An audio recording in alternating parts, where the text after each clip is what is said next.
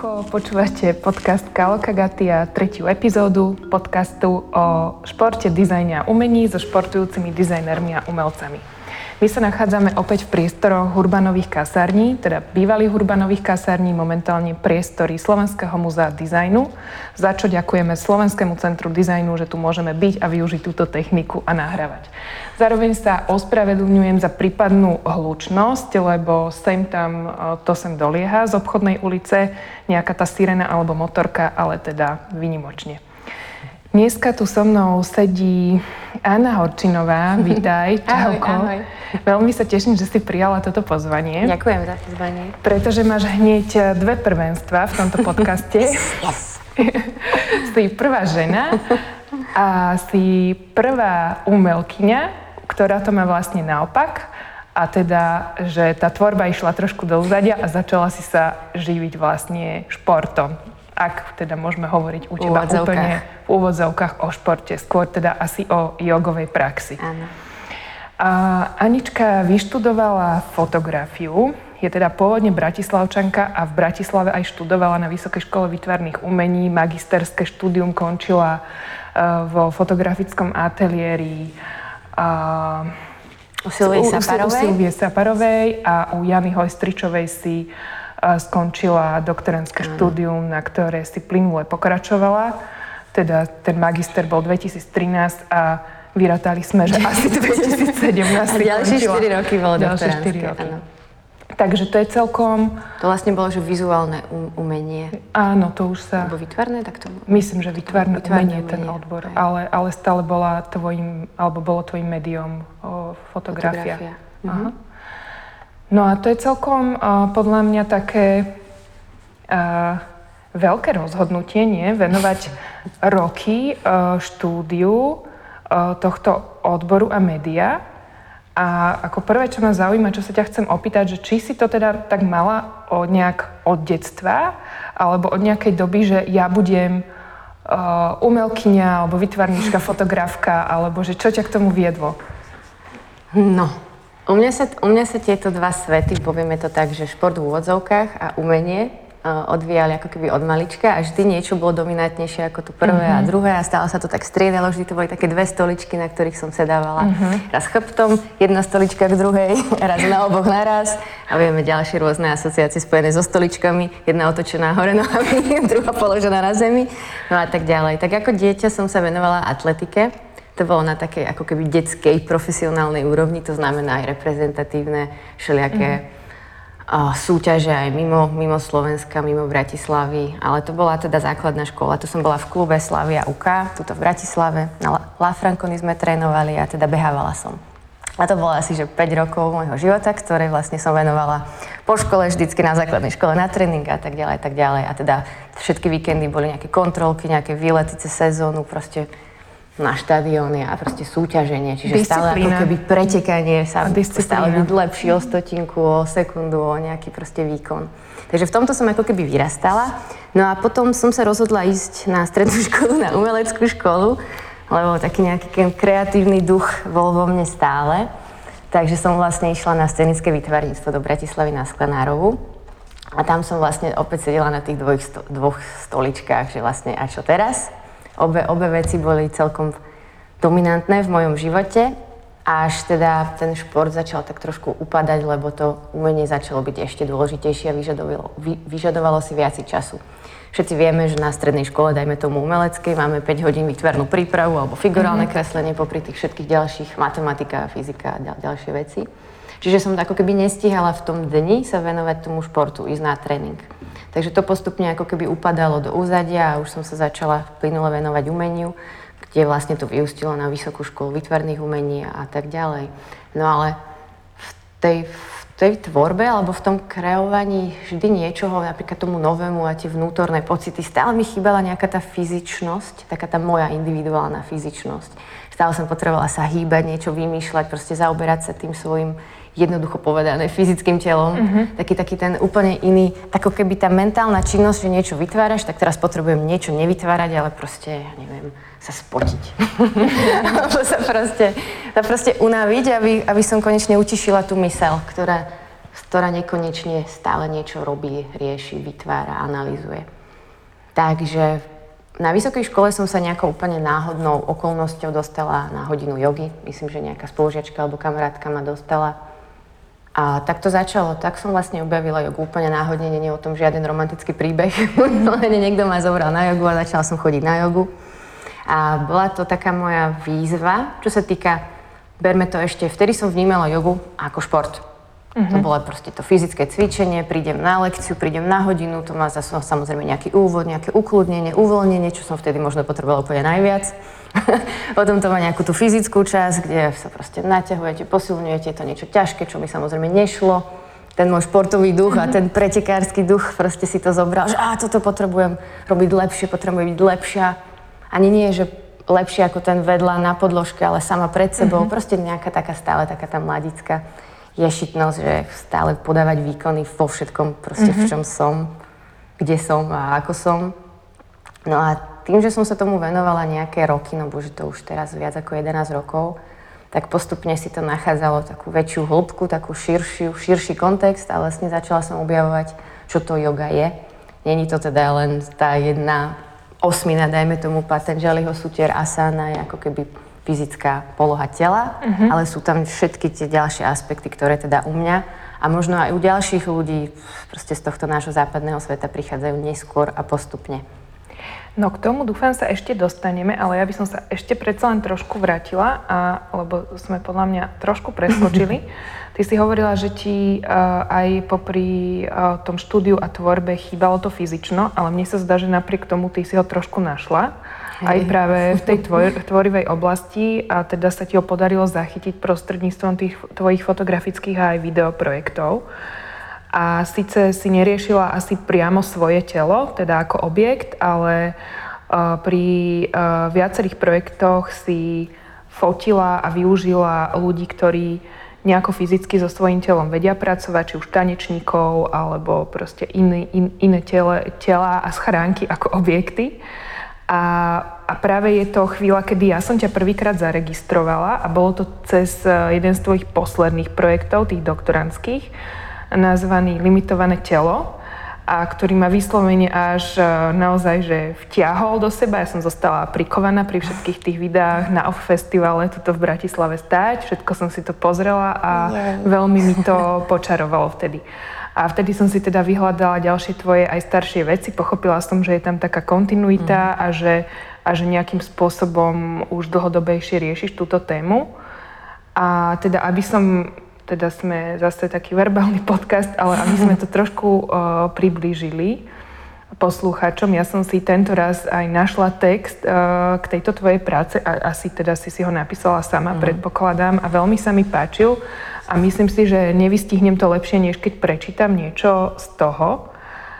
A teda projekt Limitované telo sleduje vzťah medzi performatívnymi štúdiami a antropológiou, zhrňuje najzásadnejšie podnety a prenáša ich do monu- monumentálnych viackanálových videoinštalácií a 9 paralelne spustených videí v rozsahu 3 čtvrte minúty až 12 minút vždy zobrazuje jeden telesný výkon, jeho maximálne naplnenie i koniec a re- rezignáciu zobrazovaného jedinca.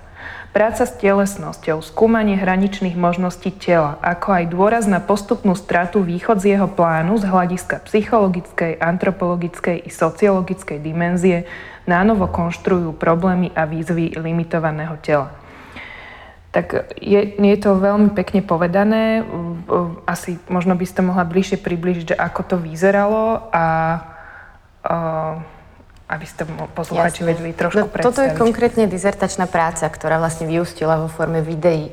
Čiže neboli to fotografie, ktorým som sa venovala dlhodobo predtým, vlastne skoro celé štúdium kde, kde vlastne som ako keby nepotrebovala v tom období ten čas, tú časovosť. Uh-huh. Vytvorila som 2D, fotografické obrazy, kde som pracovala už s tými spomínanými vecami tiež, ale dostala som sa na doktoránskom štúdiu vo fáze, kedy vlastne som potrebovala ako keby nejakú ďalšiu, neviem, či to mám povedať slovo dimenzia, ale proste uh-huh. nejaký taký ďalší aspekt k tomu proste 2D forme ako keby kreovania niečo, vytvárania a teda zistila som, že tam potrebujem proste dostať ten čas. Samozrejme, mm-hmm. fotografia má najbližšie k videu, takže ako ja som nebola žiadny vizuálny, dajme tomu video umelec. Bolo to naozaj, že som to potrebovala urobiť, tak som sa do toho ponorila veľmi, veľmi zo začiatku akože naivne. Až potom som začala zisťovať, že vlastne čo všetko okolo toho je. Mm-hmm. Takže samozrejme najlepšie si nechávam na dizertačnú prácu. Kto by to bol vymyslel. No ale teda robila som tú doktoránskú prácu 4 roky, bola som aj v zahraničí na stáži, bola som v Amerike, takže celkom sa to pekne akože prelínalo a pospájalo. A ja som odjak živa som riešila presne nejaké tie limity, nejaké tie vzťahy medzi ľuďmi, nejaké ich vnútorné pochody, nejaké ich pochody v rámci k tomu ďalšiemu človeku. No, ono, toto sú všetko také psychologické veci, čiže veľmi náročne sa o tom hovorí. Celá tá, celá, je to celé abstraktné. Čiže dajme tomu, že psychológia. Psychológia, ako vnímame sami seba, ako sme zakotvení v tomto našom tele, v tomto svojom čase, ako naša mysel nám určuje, čo si môžeme dovoliť, čo si nemôžeme dovoliť a kde si myslíme, že ešte máme možnosť a kde už si myslíme, že máme hranicu.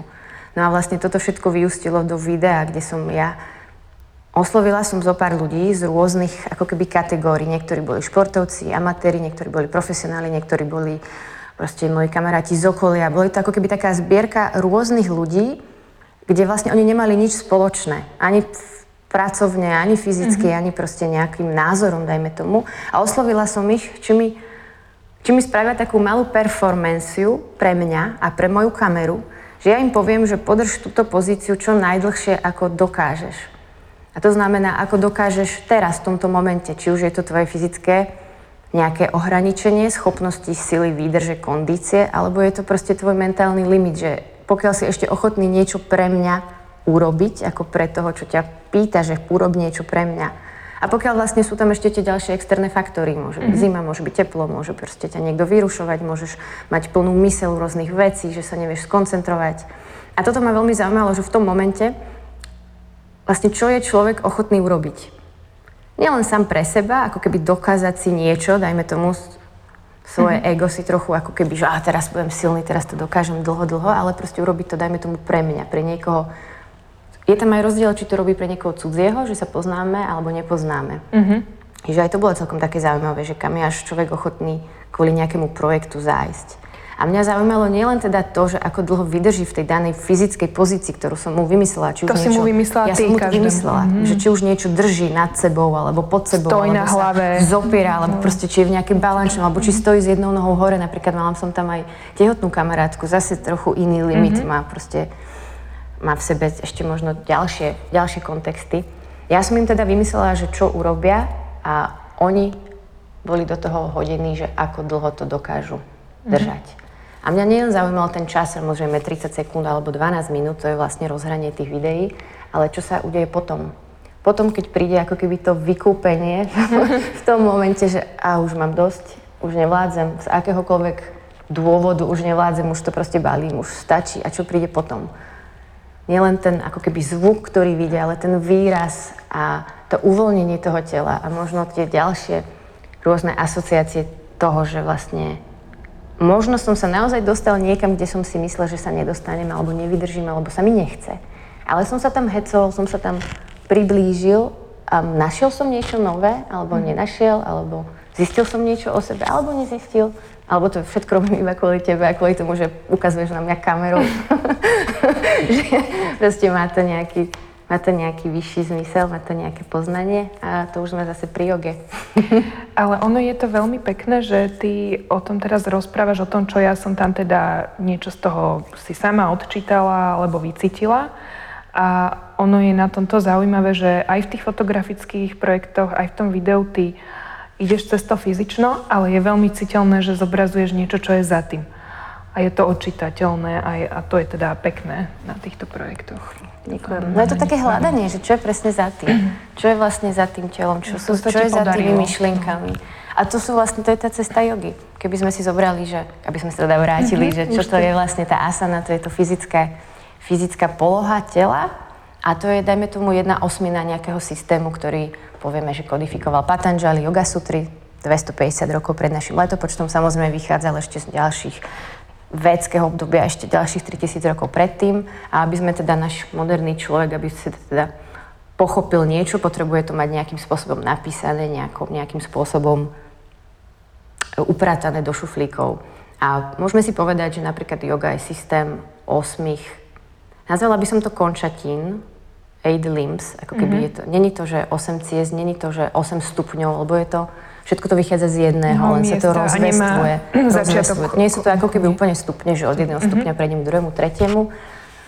Mohli by sme to teda samozrejme chápať rôzne, ale teda tá fyzická časť, to, čo sme my dneska nazvali šport, je, stále by som povedala, že naozaj jedna nepatrná osmina, minimálne jedna časť, ktorá pre moderného človeka je to, čo sa možno to, čo je videné, to, čo predáva, to, čo je zrazu moderné, to, čo uh-huh. dostaneš v komerčnom štúdiu, je to to fyzické cvičenie. Ale teda sú tam ďalšie, mohli by sme to aj povedať ako, dajme tomu, nejaká, mm, nejaké etické a morálne princípy, ktoré uh-huh. sa týkajú teba, ktoré sa týkajú, ako sa správaš k okolitému svetu. Samozrejme, ako potom ďalej riadiš svoj tok energie cez možno dýchacie techniky, ako upriamuješ svoju mysel ako pracuješ so svojimi zmyslami, ako sa postupne vieš dostať z relaxácie do meditácie a čo presne prichádza potom za tými myšlienkami. Takže to je vlastne taká celoživotná cesta. Určite. No a na konci je samády, takže všetci chceme dostať samády, nejaké poznanie, nejaké Aha. osvietenie. No, tak uh, zaujímavá cesta u teba. Uvidíme ešte teda, že kam aj pôjde ďalej. lebo teda hovoríš, že asi teda to nebolo až také prekvapenie, že ty si že celoživotne to mala takto, ja som na tej škole už ako súčasne som sa venovala joge ako žiak. Uh-huh. Už, už v tých posledných rokoch štúdia som aj precvičovala, bola som ako keby aj na tej druhej strane, ako keby inštruktor. A čiže vlastne postupne, postupne som sa stále dostávala hlbšie, hlbšie do tej jogy kde vlastne to umenie je stále prítomné. A ja si myslím, že yoga má bližšie k umeniu ako ku športu. My sme to už teraz tak zhrnuli. Čiže zase sú, tam, zase sú tam tie moje dve stoličky, ktoré sa ale nevolá sa, že šport a umenie, ale volá sa, že yoga. A tých stoličiek je tam teda viac už. Uh-huh. A mala si v sebe nejaký aj taký vnútorný rozpor, alebo proste jednoducho sa ti to vykryštalizovalo, že teda tomuto sa idem venovať profesionálne, prišlo to prirodzene a nemusela si ani nad tým špekulovať? Prišlo alebo... to úplne prirodzene, tak ako, ako veľa vecí, ktoré vlastne nevieš ovplyvniť, že sa ti dejú v živote. Takže postupne kročík po kročku sa každý ten ďalší krok začal nabalovať ďalším. Takže tak ako som končila školu, samozrejme som si potrebovala vyriešiť živobytie, tak som sposkúšala rôzne práce, aj s umením, aj bez umenia, aj teda rôzne učenia. Ale stále som ako keby uh, sa priživovala tou jogou z toho finančného hľadiska, že som učievala po večeroch. No a potom prišla možnosť, že vlastne tento svoje hobby ako keby viacej dostať do popredia, tak zase od jedného, dajme tomu štúdia k druhému štúdiu, až sa to vlastne stalo môjim ako keby hlavným jobom mojou ako keby dennodennou pracovnou náplňou viesť verejné lekcie jogy alebo súkromné lekcie a jogy. A tieto lekcie vedieš momentálne, teda oprava, ak to nie je pravda, pod jedným. Môžem spraviť reklamu? Môžem, samozrejme, tu môžeme urobiť Takže, reklamu. najlepšie radi. štúdio v Bratislave. Hot Yoga Centrum. Hot Yoga Centrum Hicko. Sú to teda akože vystavané komerčné lekcie. Každá lekcia má hodinu, je to naozaj, že sprevádzame ľudí cez tie fyzické asány, ale samozrejme záleží od inštruktora, čo do toho ďalej vloží. Takže odporúčam, je tam určite tam pracujeme so sústredením, so svojím dychom. Takže pre bežného moderného človeka, čo možno aj sedí 8 hodín na zadku a má trošku bolavý chrbát alebo skrátené rôzne svaly, je to veľký benefit. Či už sa na to pozerá ako šport, mi absolútne nevadí. Je to veľmi príjemné, lebo je to vždy lepšie ako nič. Takže prídite, možno uvidíte Určite mňa prídite. a ďalších kolegov. To zažila som si to tiež má tiež skúsenosť. ešte dávnu, dávnu. Dávnu, dávnu, ešte si ani v Hici, v Hici neučila to a to bolo veľmi príjemné, no. že vlastne naša spoločná kamarátka takto ma tam zobrala k tebe na lekciu a ja teda ako môj harmonogram teda nie je moc pravidelný, takže sa mi tam asi 3,5 krát podarilo dostať, ale doteraz som si to zapamätala a bolo to veľmi fajn. V Hici som ťa potom trošku naháňala, ale ty si mala v tom čase, keď sa mi tam podarilo chodiť najviac hodín v Petržálke. Neviem, že či to stále platí. Áno, že... mám stále najviac hodín v Petržálke, ale mám aj v Ružinove. Uh-huh. A do Ružinova som sa párkrát dostala teda aj na iných inštruktorov a bol to tiež zažitok uh, sledovať to, že s každým je to naozaj totálne originálna skúsenosť. Určite. A asi, že koľko je lektorov alebo koľko je ľudí, tak toľko, toľko môže jog. byť jog. Tak sa to hovorí, presne. Presne. No, presne tak. A ako to máš teraz uh, s tvorbou? Uh, chýba ti nejakým spôsobom? Máš nejaký taký tvorivý pretlak? Alebo ho celý zo seba dáš pri tejto svojej praxi? Či už uh, pri učení, alebo pri svojej vlastnej ano. praxi? Alebo No znie to, veľmi, znie to veľmi romanticky, že vlastne učím jogu a teraz mám kopec určite voľného času cez deň. Ale tým, ako všetci vieme, že práca s ľuďmi si vlastne vyžaduje dosť veľké sústredenie a dosť veľký výdaj energie. Či už je to, nehovorím len o tom fyzickom, ale myslím skôr ten emočný. Takže vlastne tá, tá nejaká, nejaká tá náhrada takého toho kľudu a takého, o, takej pokory domácej naozaj ne, je na nezaplatenie. Čiže ja si nemyslím, že sa dá, napríklad sú aj takí inštruktori jogy, že majú normálne daily job od 8 do 5 mm-hmm. alebo 9 mhm. do 6 a potom večer idú učiť, ale nemyslím si, že to je dlhodobá, dlhodobo udržateľná vec. Je to naozaj dosť náročné to všetko spájať. Čiže môj ventil je záhradka, môj ventil je presne kľud, domáci kľud, ale umenie mám stále prítomné. Ja si nemyslím, že ako keby som to... Ale možno áno, povedzme to, že a netvorím nejaký teraz konkrétny úplne nový projekt, lebo nemám nejaký deadline nejakou výstavou alebo nejakého kurátora alebo nejakou súťažou. Toto určite teraz momentálne neriešim, ale, ale tvorím. Robím si svoje veci, ktoré zatiaľ sú v šuflíku mm-hmm. a mhm. možno čakajú na, nejaký, na nejaké iné obdobie, ale používam stále dajme tomu ten e, vizuálny prístup, fotografiu a médiá na možno aj propagáciu svojich lekcií, alebo propagáciu seba samej v tejto dobe, kde samozrejme si niekedy človek musí pozrieť nejaké fotky a nejaké videá toho inštruktora alebo niekoho, kto proste, mm-hmm. samozrejme je to biznis, takže už keď sa tým človek živí, tak je to biznis. Takže... Je to živobytie, to je normálna vec a to som presne chcela povedať, že ja tam vidím to prepojenie cez tieto naše milované aj zatracované sociálne siete, že ten tvoj Instagram je fakt pekný a aj motivačný a že vidieť to, že máš toto svoje pozadie a že vieš, ako to spraviť, ako aj samu seba odfotiť, ako natočiť video. Je to často aj zábavné, keď sa tam zjaví Aša uh, tvoj psík. Pes, no. Takže toto doporučujem tiež pre takú motiváciu. Alebo Ťažšia len, reklama, super. Že otvoríte ústa, že čo dokáže urobiť Anka, že aha. No, zo začiatku som toto strašne vnímala, že som sa, som sa ako keby hambila za to. Uh-huh. Že vyslovene, že keď som si, za, keď som si založila jogový Instagram, že proste potrebujú ma ľudia ako keby niekedy nájsť, že kto Anna som, čo som. z yoga. Bože, tak som sa normálne hambila, lebo presne som mala stále v sebe tie, no bože, ja som vyštudovala škola, bože, tie fotky. Ja som si to fotila všetko nejakým hrozne zlým telefónom, uh-huh. použila nejaké hrozne zlé filtry, ktoré tam boli prednastavené. No proste bolo to úplne pre mňa rau, že vlastne, a teraz idem, idem tam, kde to robia všetci. A som sa z toho tešila, že že ako keby tú fotografiu som si tak v samej sebe strašne ponížila na, tú, na ten výcvak telefónom a nejaký filtrik telefónom a presne som si ako keby na tých sociálnych médiách ani nedávala, že svoje meno proste svoje priezvisko, že toto proste nech sa so mnou nespája, že vlastne mám ako keby ten svoj vytvarný nejaký prístup k svetu a že toto som ja, na čo vyštudovala katedru fotografie. A potom je tu niekto, kto to akože učí trošku jogu a trošku sa akože fotí v nejakých asánach, aby akože a zároveň sa musí lekciu. trošku propagovať. Až... Zároveň sa musí propagovať, presne, no. lebo však ale už si to prijala? Lebo podľa mňa... Už som to, už to postupne, už som to postupne prijala. Ale ako, mám tam ešte tak, že mi tak akože cukne okom niekedy.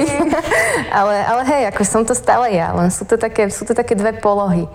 To také dve polohy, že v niečom som sa veľmi, sa vidím teraz, akože vnímam sa toto, je to, čo chcem robiť, je to tak, ako to robím, robím to so všetkou svojou energiou a so všetkým svojim driveom.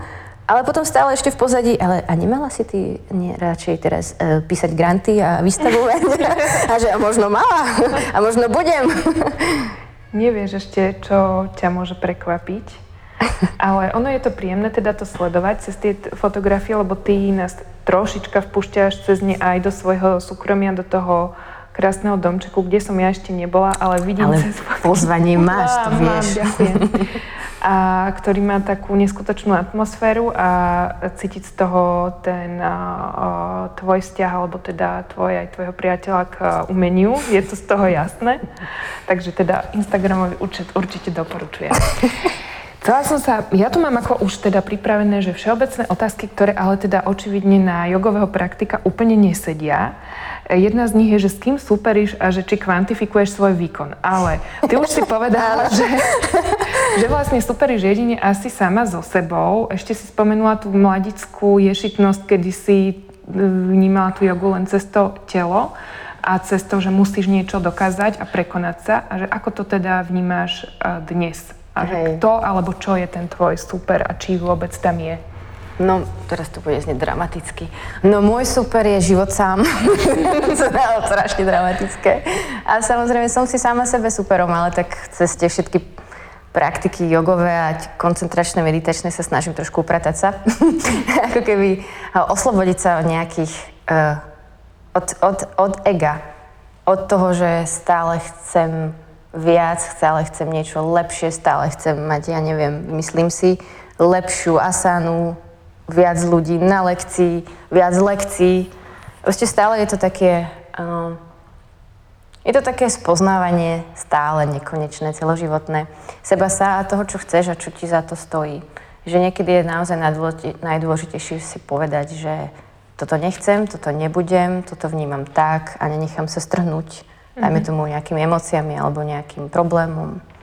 Mm-hmm. Čiže úplne jednoducho povedané, proste žiť si príjemný život, byť spokojný to, čo mám, to, čo nemám, to, kto som, to, kto nie som. Mm-hmm. no a ešte by ma zaujímalo, že uh, aký je tvoj harmonogram a že kde sa do ňoho dostane uh, tá tvoja prax, že pre samu seba, keď popri tom vyučovaní iných a že ako to máš a že či to dokážeš tam ešte niekde vtesnať a zrejme mm-hmm. aj musíš mm-hmm. možno? No môj denný harmonogram je rôznorodý, čo deň, čo, čo, čo samozrejme iný rytmus. Tak mám večerné lekcie, poobedné a večerné, samozrejme sú prispôsobené kvôli času bežne pracujúcim ľudí, čiže oni keď končia, ja väčšinou začínam. sú, sú aj lekcie, niektoré do obedie, niektoré sú aj na obed, sú popri tom rôzne súkromné lekcie, keď sa dohodnem s konkrétnym človekom, že toto je jeho štýl, toto je jeho harmonogram, tak sa mu prispôsobím. A tým, že yoga sa pre mňa stala momentálne, alebo teda časť jogy sa stala môjim živobytím, tak samozrejme tiež si potrebujem od nej spraviť ventil, že nemôže mm-hmm. to byť 24-7, lebo by samozrejme som asi neostala saint z toho. Čiže vlastne momentálne chodím na iné rôzne, poviem to, športové vyžitia a využitia. Čiže to je, moja, to je môj ako keby relax mimo jogy. Samozrejme, akože nebudem teraz hovoriť, že nečítam, nepozerám. Mm-hmm. Samozrejme, robím to čo všetko ako bežný človek, plus je tam tá záhradka, plus je tam pes, ale začala som aktívne behávať. Samozrejme, rôzne ďalšie pohybové aktivity, ktoré bohužiaľ možno aj yoga niekedy neponúka, že možno nejaké ako keby záťažové veci, nejaké kondičnejšie veci, mm-hmm. presne ten beh. Mm-hmm. Takže stále sa to okolo mňa točí o tom, aby som, mala do, aby som mala dostatok energie na to robiť to, čo robím a dostatok motivácie a stále dostatok zábavy. Mm-hmm. Aby ma to stále inšpirovalo, aby ma to stále nutilo na sebe pracovať. Je tam samozrejme aj veľa čítania, veľa self-edukácie non-stop, lebo vlastne sú to momentálne, sú to povedzme to tak, moderné trendy a s tým prichádzajú aj nejaké ďalšie zodpovednosti. Či už na poli nejakej fyzioterapie, psychológie, mm-hmm práca s ľuďmi samozrejme. A teda veľakrát sa stane, že príde človek na lekciu a má nejaké zdravotné potiaže, ktoré potrebuje vyriešiť. A nie som doktor, nikdy doktor nebudem, mm-hmm. ale tými rôznymi jemnými cestami sa dá pomôcť takým tým bežným veciam. Mm-hmm. Samozrejme, boli ma chrbát, alebo mal som platničku, alebo mám skrátené niečo, nedočiahnem, neviem, mm-hmm. nedá sa. A neviem vypnúť hlavu. To je to najdôležitejšie. Vlastne vytvoriť ako keby v, ľuď, v ľuďoch citlivosť pre najprv možno svoje telo, potom svoju mysel a nech ako keby učiť ich to, že nech zistia, zistia najprv sami o sebe niečo. To bolo vlastne to, že to, to, to sa spája aj s tým výtvarnom, čo sme sa predtým bavili, že ako keby prinavrátiť tú fyzičnosť a tú telesnosť do ponímania toho konkrétneho človeka, že nech o sebe trochu viaci vie, nech mm-hmm. o sebe trochu viaci zistí akokoľvek, či psychologicky, či proste fyzicky, biologicky, to je úplne jedno. Lebo dosta- dosiahne, dosiahne možno, možno nejaké také samo priliečenie, nehovorím, že vyliečenie, samozrejme rešpektujem našu západnú medicínu, ale veľa vecí sa nedá úplne povedať doktorovi, že takýto mám problém, problém mm-hmm. toto ma bolí. No a tak pošlete na všetky možné vyšetrenia, ale aj tak, aj tak ti nezistí, proste možno ti nezistí, čo sa deje, lebo je to proste kombinácia ďalších 150 tisíc miliónov vecí, tak ktoré si možno môžeš sám. Takže je to aj o takom uh, sprítomnení sa v tom tele a takom vzájomnom previazaní tej mysle Určite. a tela a Presne takom tak. Uh, nezabudaní na samého seba. Áno. Ak to teda tak chápem. Áno, chápeš to úplne presne, lebo sama, sama si vieš predstaviť, že máš milión tisíc pre 100 projektov a vždy ti niekto niečo no. volá, vždy niekto niečo potrebuje a tvoja pracovná doba není od do. Je proste od kedy staneš, dokedy ideš spať. A potom ešte aj keď ešte zaspávaš, ešte aj vtedy máš tú pracovnú dobu, lebo proste monkey mind proste je nekonečná. Monkey mind sa tomu hovorí? Monkey mind je po anglicky samozrejme opičia okay. mysel a v češtine je to strašne super, že tikavá mysel. Uh-huh. Neviem v Slovenčine nejak pekne, aby to znelo, ale tieto dve sa mi veľmi páčia. Uh-huh. Proste utišiť. Ne, nedokážeme utišiť tú našu mysel. Stále riešime minulosť, budúcnosť, stále spriadame, stále proste sa nevieme ukludniť. A veľa ľudí používa na to presne šport, napríklad, čo som počúval podcasty. tieto, tieto chvíľky takého toho ukludnenia, alebo mm, stratenia tých všetkých nánosov v minulosti a v budúcnosti sa možno stávajú presne pri repetitívnom športe.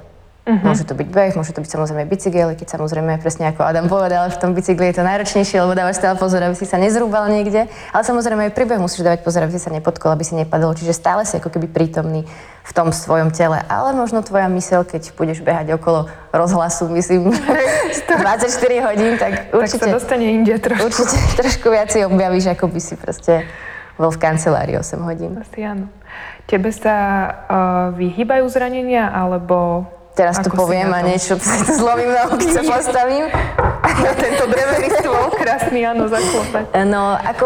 Uh, Snažím sa byť veľmi vedomá v tom, čo robím, že nedopustiť hlavu, aby niekam odlietla, keď robím niečo, dajme tomu, náročnejšie. A presne ako som si vedomá svojich aktuálnych limitov a nepokúšam to.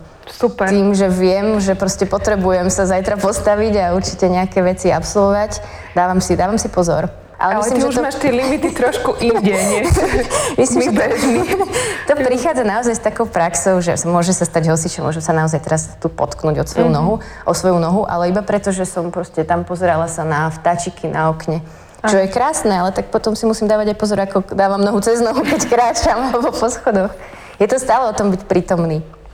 A keď proste prídu nejaké, nejaké také možné také alert, alert v hlave, že niečo sa deje, niečo není dobré a treba naozaj si povedať, že tak teraz nestojí mi to za to. Nepotrebujem, ja neviem, zabehnúť 20 kilometrov a behám 6 uh-huh. Mhm. a potom proste sa nepostaviť 3 dní alebo si preťažiť niečo alebo sa poskrúcať do nejakej asany, lebo sa na mňa pozerajú ľudia a potom ma tam niekde rupne. Myslím, že naozaj není to ako keby ego trip. No ale ty si trip jeden absolvovala. to bolo... Jak to bolo mostiť. Jingle by to chcelo. Uh, bola si v Indii teda tesne predtým, než, alebo počas toho, ako vypukla korona, aj si tam asi na chvíľočku uviazla, nie? Ešte našťastie nie, ja som nie? prišla úplne, prišla že do, prišla som úplne na deň do lockdownu. si absolvovať, neviem, či si bola na workshope, alebo na čom, to nám porozprávaj. Áno, bola som na teachers trainingu, čiže sú také vo svete všade, v každej krajine. Je taká možnosť, že vlastne chceš si zvýšiť, aby tomu a nejaké vzdelanie, alebo teda začať ako keby pracovať ako inštruktor jogy, tak pôjdeš na teachers training, je to teraz veľmi populárne, to, som úplne moderný typ. No ale teda bola som v Indii, lebo strašne som tam chcela ísť. Vchádam, že to tam všetko si dávno, dávno začalo a, a teda učíme sa o tom na všelijakých teda e, edukatívnych seminároch a workshopoch, tak som konečne chcela ísť tam, kde to možno bude mať tú atmosféru, z ktorej to vychádza. No samozrejme už v tých všelijakých centrách je to veľmi veľmi pretvorené pre západného človeka. Takže tú autenticitu sa naozaj náročne hľadá, ale kto hľadá, nájde. Ale teda ako išla som prvýkrát do Ázie, ako sama, sama, sama so sebou som uh-huh. išla prvýkrát do Ázie, tak som sa aj trochu bála. Takže som si vybrala niečo tak na pomedzi toho, toho pre západného človeka, ale nech to má ešte trochu tú autentickosť Indie, že keď už idem cez pol sveta, tak mm-hmm. nech mám aj zážitok. Takže bola som 30 dní v Indii a spravila som si takéto ďalšie rozšírenie, dajme tomu vedomosti a trochu som objavila aj tento kut sveta a trochu som si pocestovala iba v okolí. No ale bolo to samozrejme stopnuté tým, že vlastne pandémia už, už sa to dostalo teda do celého sveta, ale ako musela som si to skrátiť iba o pár dní, Takže mm-hmm. to som mala šťastie, že možno 3-4 dní som si to kvôli, vízam, som nemala teda viac, mala som 30 dní víza a prišla som na nejaký 29. 8. deň. Ale pri, hlavne preto, že som sa bála, že keď prídem sem, že čo sa bude diať, išla som cez Viedeň, už to bolo zatvorené, sa bála, že budem musieť naozaj niekde ostať v nejakom Gabčikové dva týždne. Našťastie som ešte nemusela, takže domáca karanténa vyriešila moje pricestovanie späť. Mm-hmm. No a prišla som úplne plná všetkých nových poznatkov a inšpirácií a zrazu rok doma.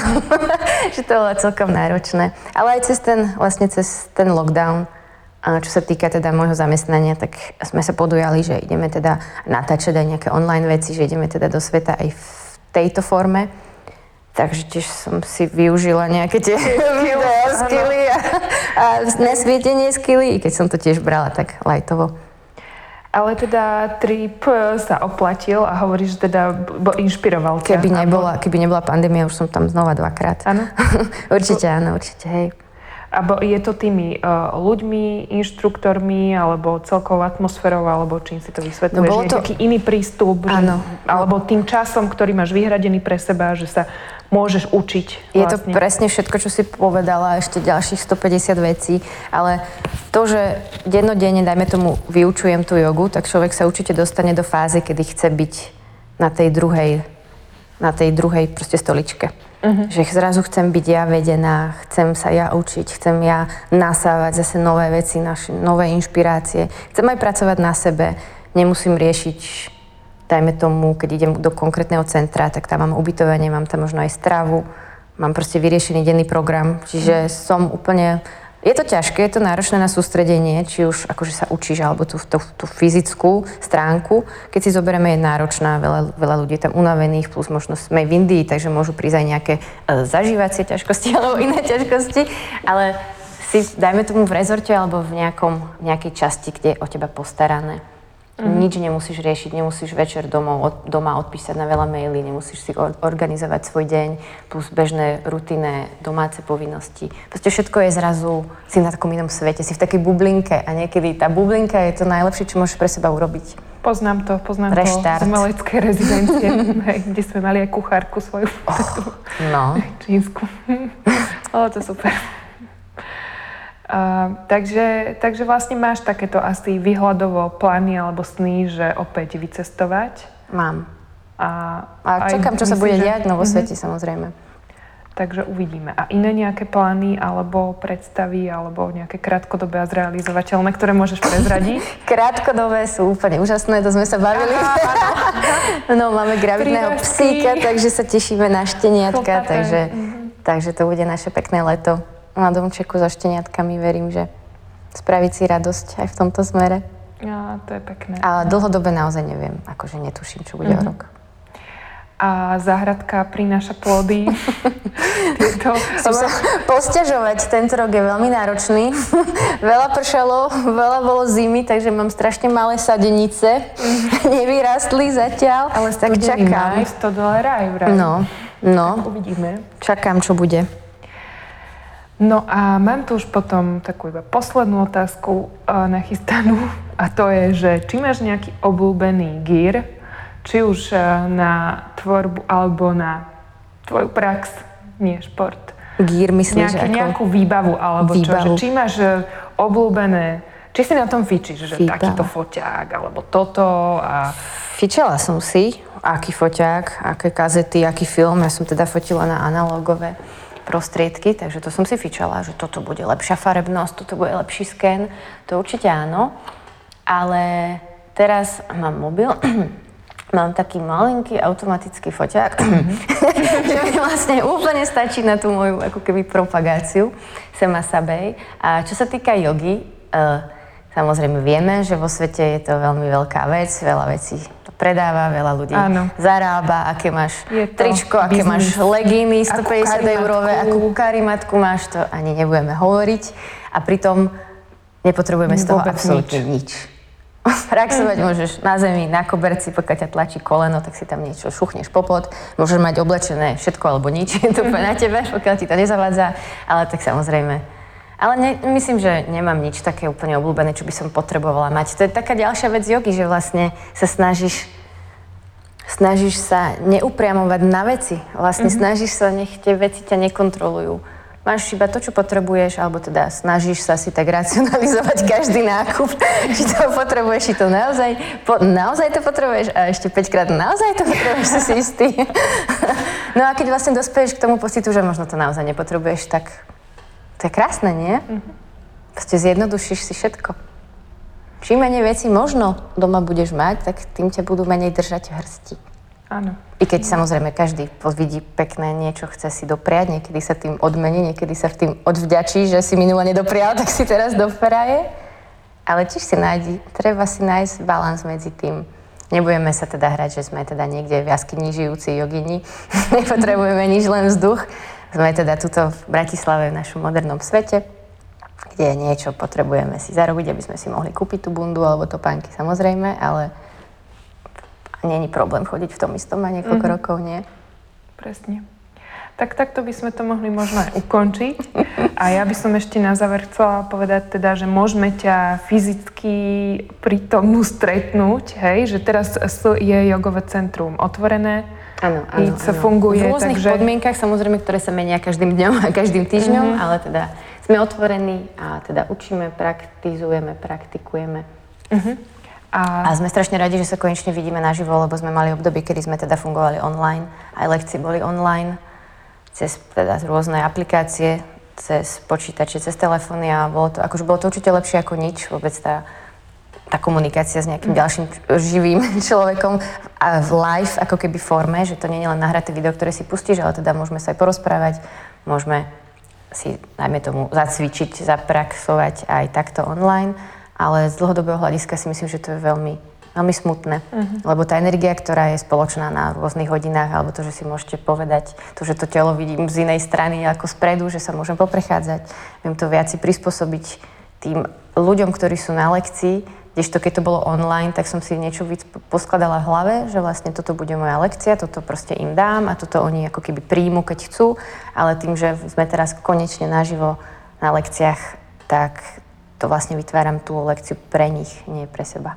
Uh-huh, takže ty vlastne ju vytváraš priamo aj, že, že improvizuješ? Máš nejaký plán, áno, áno, ale určite. uspôsobíš uh-huh. počas... To podľa mňa potom závisí od citlivosti toho, dajme tomu, inštruktora alebo uh-huh. niekoho, kto sprevádza, že vie vycítiť, že teraz je v miestnosti veľa ľudí je nachystaných, že chcú robiť ťažké veci, alebo že uh-huh. majú proste aj ten výraz tváre a ten drive, že, uh-huh. alebo kedy prídu a vzývajú a sú unavení. To možno niekedy je samozrejme ten protiklad dôležitý, že keď príde niekto unavený, tak ho chceš trochu akože dať mu tú energiu, trochu mm-hmm. ho vyburcovať, že možno sa chytí, ale zase niekedy treba naozaj vyčíhať ten moment, kedy budeme viac dýchať, budeme robiť jemnejšie veci a proste dáme si záležať na relaxe a na oddychu a nie na, na bušení. Tak dúfam, že nám to čo najdlhšie vydrží, aby sme sa mohli takto osobne stretávať. A... Dúfam aj ja, že už, už budeme všetci zdraví. Ďakujem veľmi pekne. Ďakujem. Ďakujem veľmi pekne.